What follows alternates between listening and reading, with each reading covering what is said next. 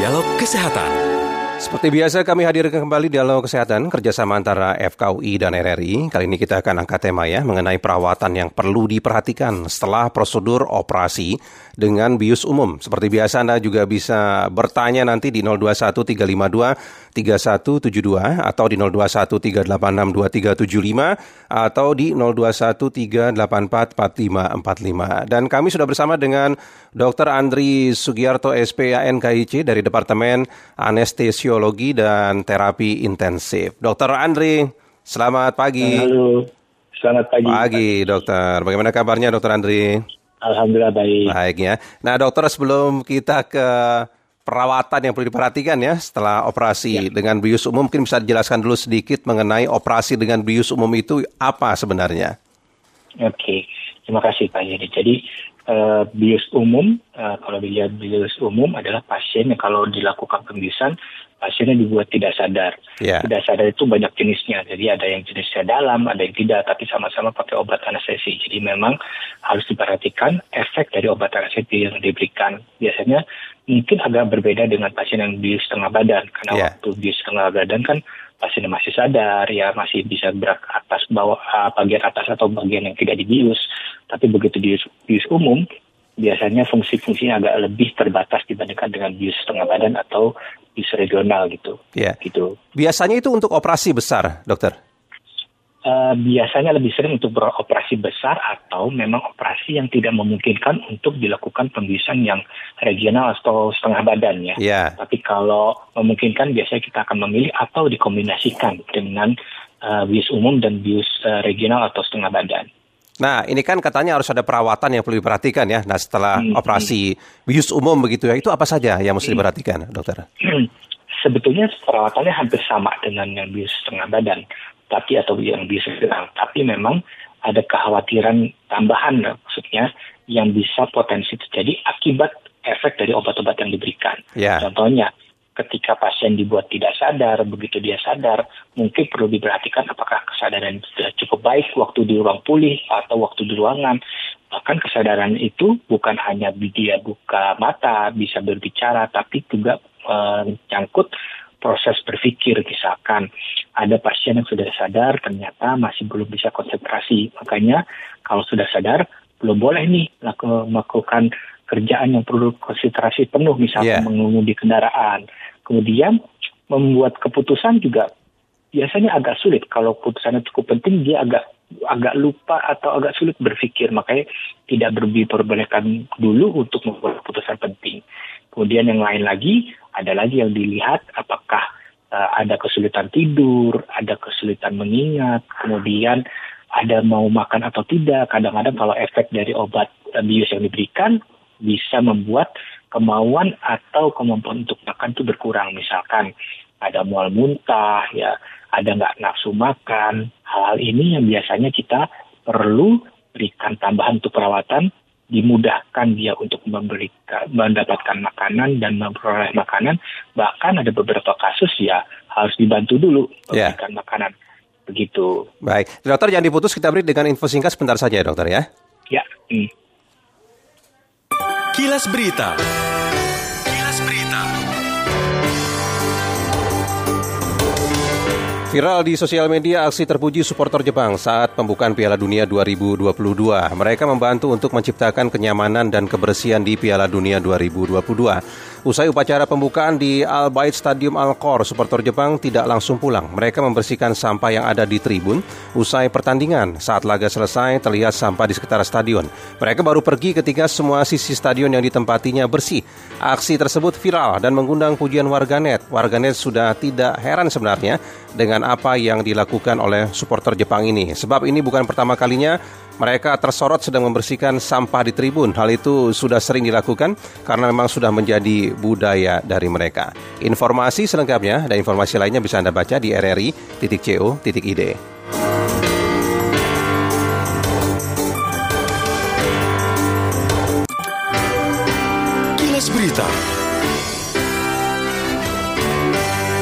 3, Jaringan Berita Nasional. Pendengar silakan ya, Anda bisa bertanya ke Dr. Andri Sugiarto di 0213522372 atau di 0213862375 atau di 0213844545. Nah ini mungkin ke soal makan dulu nih Dr. Andri ya. Katanya ya, ya, kalau habis operasi besar atau bius umum begitu harus menunggu buang angin dulu Oh, begitu iya. baru makan.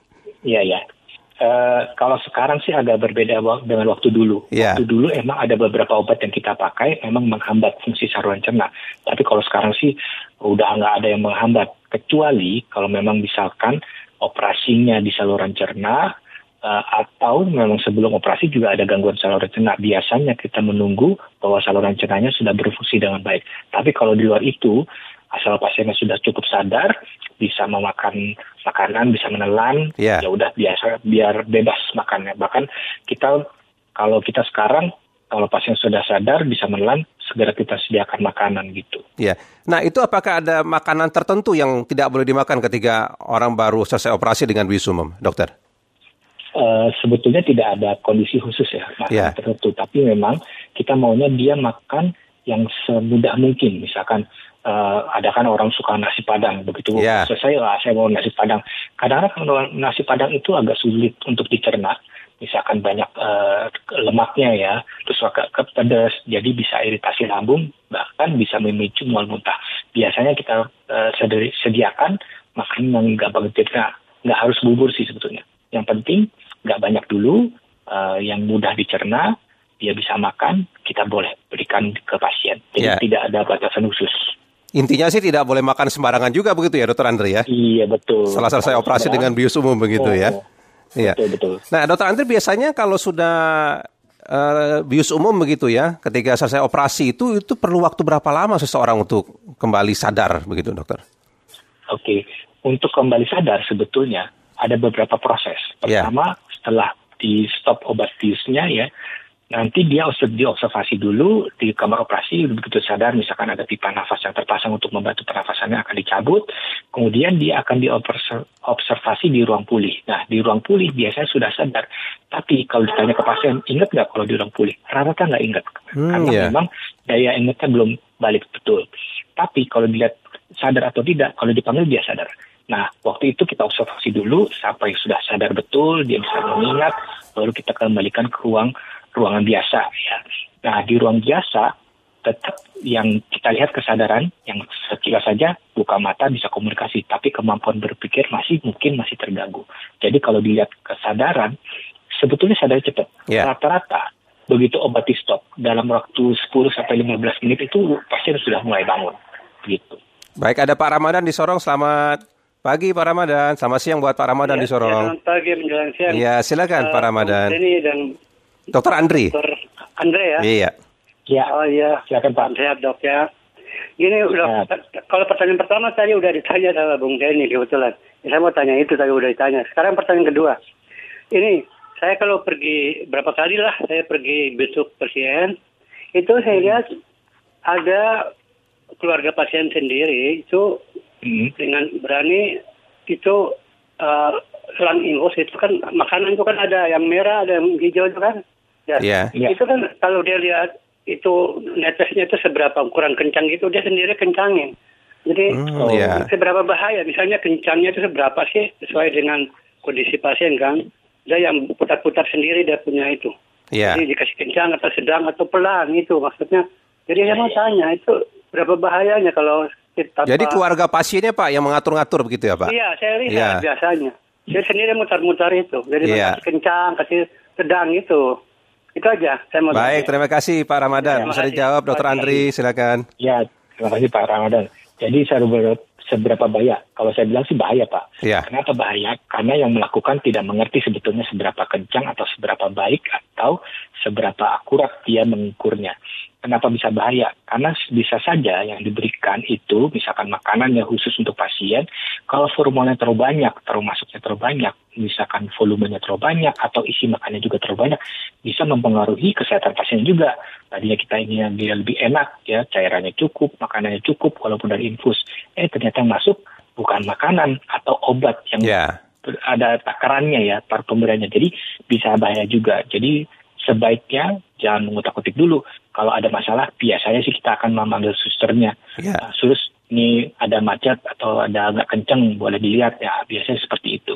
Ya, Jadi kalau nah- dibilang bahaya atau tidak Bahaya, ya, begitu ya, Dokter Andri ya. Betul. Nah, itu bagi pasien yang habis operasi dengan bius umum eh, dengan bantuan makanan juga pakai infus juga begitu, dokter biasanya. Ah, tidak semua. Tidak Jadi semua, Kalau ya. sekarang eh, ada yang pakai eras itu, walaupun pakai infus biasanya Ya. dalam 6 jam, dua- eh, 12 jam itu udah dicabut infusnya. Jadi akan di, disuruh atau didorong ya untuk pasien makan sendiri. Jadi tidak infus lagi. Infus biasanya hanya untuk obat kalau diperlukan. Bahkan makanan pasien dikejar-kejar tuh. Bu, Pak, udah bisa makan belum? Kalau bisa makan, bisa makan, makan ya yang cukup makannya. Jadi Ya. sebetulnya infus untuk makanan jarang sekali diberikan. Nah, ini ada pengalaman juga ya, dokter ya, ketika ada keluarga juga operasi begitu dengan bius umum, ketika akan diberikan makanan itu, oh jangan makanan ini, harus makanannya yang manis-manis supaya tenaga cepat Oh. pulih. Nah, itu apakah memang betul seperti itu, dokter? Hmm, kalau yang manis-manis ya sebetulnya kalau yang manis ya biasanya lebih mudah diserap, emang Ya. kalau diserap memberikan tenaga, tapi tidak harus yang manis terus, tapi paling tidak dia di, ditambah sedikit tenaganya karena ada efek puasanya. Biasanya waktu efek puasa itu dia agak lemes nih agak waktu puasa. Begitu dikasih manis, gula darahnya bisa naik. Yang mudah-mudahan begitu gula darahnya naik, dikasih makanan, dia lebih segar gitu pastinya. Tapi bukan selalu harus manis-manis terus. Tapi Ya. itu bisa memicu biar lebih eh, ada alerginya ada lah kasarnya seperti itu. Baik, nah, dokter Andri mungkin sekali lagi bisa menyampaikan kepada para pendengar kita setelah mungkin keluarganya begitu ya, operasi dengan bius umum apa yang harus dilakukan untuk perawatannya. Silakan, dokter Andri. Oke, terima kasih. Jadi kalau sudah di bis umum, apa yang harus dilakukan untuk perawatan? Pertama adalah kita observasi dulu kondisinya. Biasanya habis operasi itu mereka akan di ruang pulih, habis keluar dari ruang pulih, kondisi harusnya udah oke, karena ada skornya untuk menunjukkan pasien bisa dirawat di ruangan. Nah, di ruangan itu biasanya yang kita perhatikan apakah ada efek samping yang didapatkan dari obat-obatan yang telah diberikan. Misalkan yang tadi ada mual muntah, ada nyeri karena obatnya kurang gitu ya, ada sulit berpikir, nanti kita observasi di ruangan seperti itu. Nah, selain di ruangan, kalaupun dia boleh pulang, jadi sekali lagi kita lihat lagi apakah ada gangguan yang lain yang tidak selalu, selalu kelihatan ya di rumah sakit. Misalkan dia mau makannya nggak semangat, eh, aktivitasnya jadi lemes ya, atau memang sulit tidur. Nah ini biasanya sering kali terjadi pada pasien yang usia lanjut. Misalkan eh, udah 70 tahun, 80 tahun, kalau di anestesi umum biasanya ada beberapa efek yang sebetulnya agak belakangan ya efeknya seperti tadi sulit tidur, sulit konsentrasi, sulit aktivitas. Nah, kalau udah seperti itu, keluarga yang menemani harus bisa membantu untuk merawat eh, untuk pemulihan pasien. Jadi paling Ya. tidak untuk makanan, untuk aktivitas ya ditemani dulu dan tetap dilatih ya, jangan didiamkan aja. Oh, habis operasi biarin aja deh, biar istirahat. Nah, bukan istirahat yang dikejar adalah harus dia bisa aktif seperti sebelum dilakukan operasi atau pembiusan. Itu Ya. aja sih. Baik, kalau begitu Dokter Adri, terima kasih banyak sudah bersama kami. Selamat Ya. pagi Dokter Terima Adri. Terima kasih, selamat pagi.